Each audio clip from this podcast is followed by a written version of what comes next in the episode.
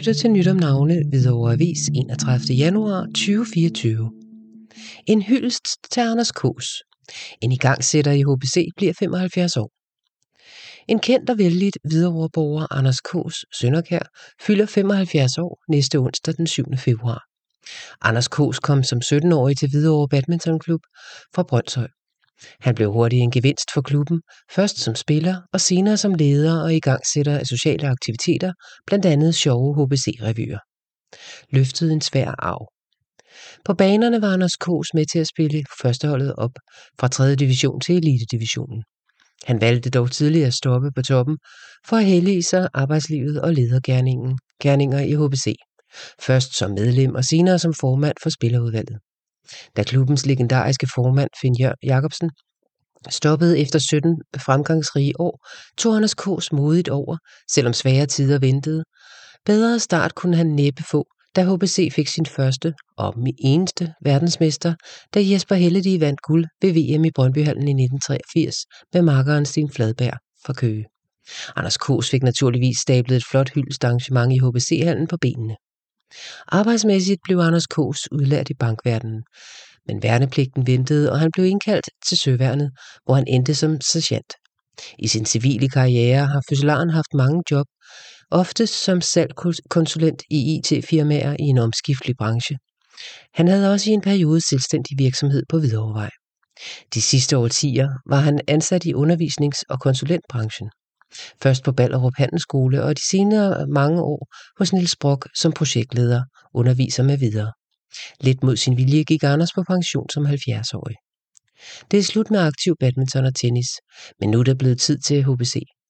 Fødselaren ses hver torsdag aften i HBC til dagens ret og hygge med vennerne, og en gang om måneden i Rafleklubben, hvor spisning, syverspil og butterfly er pligtigt. Derudover er han meget aktiv og medstifter af støtteforeningen HBC Ekstra, som gør en stor indsats for klubben. Desuden var han primus motor til at drive HBC-restauranten sammen med andre gamle medlemmer, da vi pludselig stod uden restauratør i sidste sæson. Anders Kås er også interesseret i fodbold, og som medlem ofte gæst hos HIF's gamle kæmper, og i øvrigt som aktionær i Hvidovre Fodbold. Fødselsdagen fejres under private former. Lytter til nyt om navne videre Avis 31. januar 2024. Efterlyser aftager. Socialdemokratiets partiafdeling i Hvidovre Syd skal have en ny formand og næstformand ved den kommende ordinære generalforsamling den 25. februar. Formanden gennem de sidste 17 år, Kim Helmersen, meddelte allerede på afdelingens generalforsamling i 2023, at han ikke stillede op til genvalg i år, og det samme var tilfældet med næstformand Jens Bak. De gav ved den lejlighed også udtryk for, at medlemmerne med den årsvarsel forhåbentlig var i stand til at finde deres afløsere i god tid. Det har så vidt vides ikke været tilfældet endnu. Men Kim Helmersen, der er 67 år, har fastslået, at han ikke genopstiller. Og i A-orienteringen efterlyser formanden nu kandidater til de to vigtige poster i Hvidovre Syd. Du lytter til nyt om navne Hvidovre Avis 31. januar 2024. Ny cheflæge. Fra 1. januar har Amager Hvidovre Hospital fået Martin Schulz som cheflæge i afdelingen for ældresygdomme. Martin Schulz er 43 år gammel og speciallæge i geriatri. Han er desuden forperson i Dansk Selskab for Geriatri. Om visionen for afdelingen for ældresygdomme siger han, den skal være blandt landets bedste, med fokus på gode, helhedsorienterede øh, og inddragende patientforløb, på udvikling og forskning og med et stærkt samarbejde på tværs af hospitalets specialer og sektorer.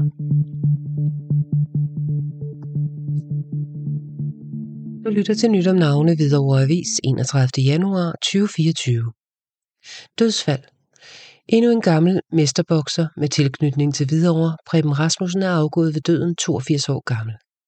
Prem Rasmussen, der i en årrække var træner i Hvidovre Bokseklub, huskes så mange som en elegant bokser, der som amatør både nåede at repræsentere Danmark ved EM i Østberlin og OL i Tokyo, inden han blev professionel og fik en flot karriere i letvægt og let vælter med 33 kampe, hvoraf han vandt de 29.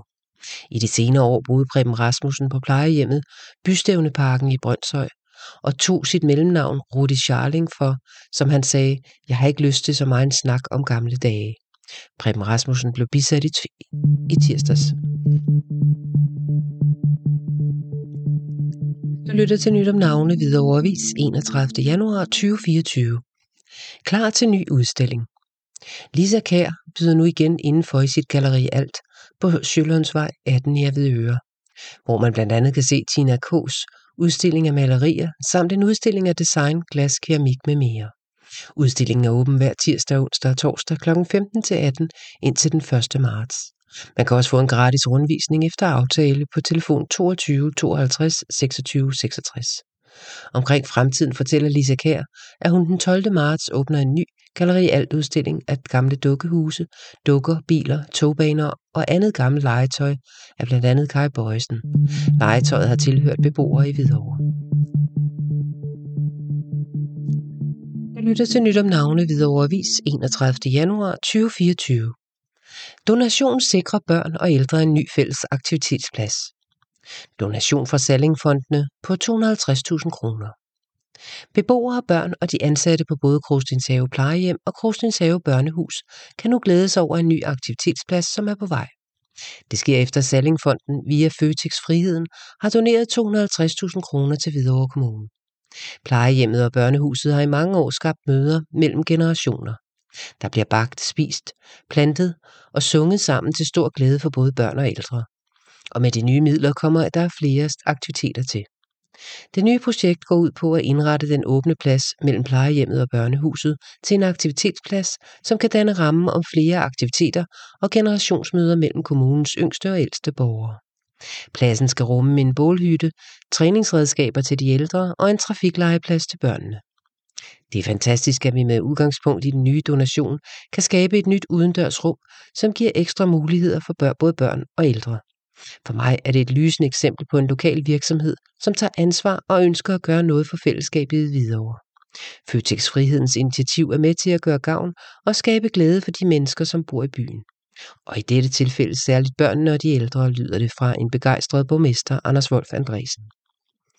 Hvert år støtter Sallingfonden en lang række projekter og initiativer, som skal være med til at forbedre hverdagen for danskerne.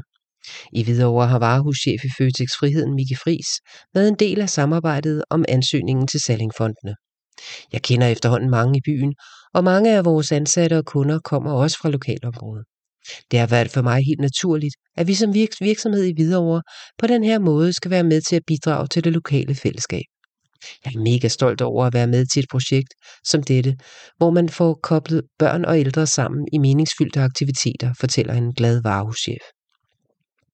Børnene fra Krogstens Have Børnehus bruger i forvejen området, hvor aktivitetspladsen skal etableres til forskellige cykel- og løbecykelaktiviteter. Med indretningen af en trafiklejeplads er det håbet at skabe en mere realistisk et mere realistisk trafikunivers, som børnene kan lege og udvikle sig i. Udover det motoriske bliver der også fokus på mere udliv. Det sker med en åben hytte og bålplads som omdrejningspunkt. Vi får et fantastisk nyt mødested, der giver os mulighed for at bygge videre på det gode samarbejde, vi har med plejehjemmet. Børnene lærer noget om at være gammel, og på samme tid så giver de yngste også en masse til de ældre.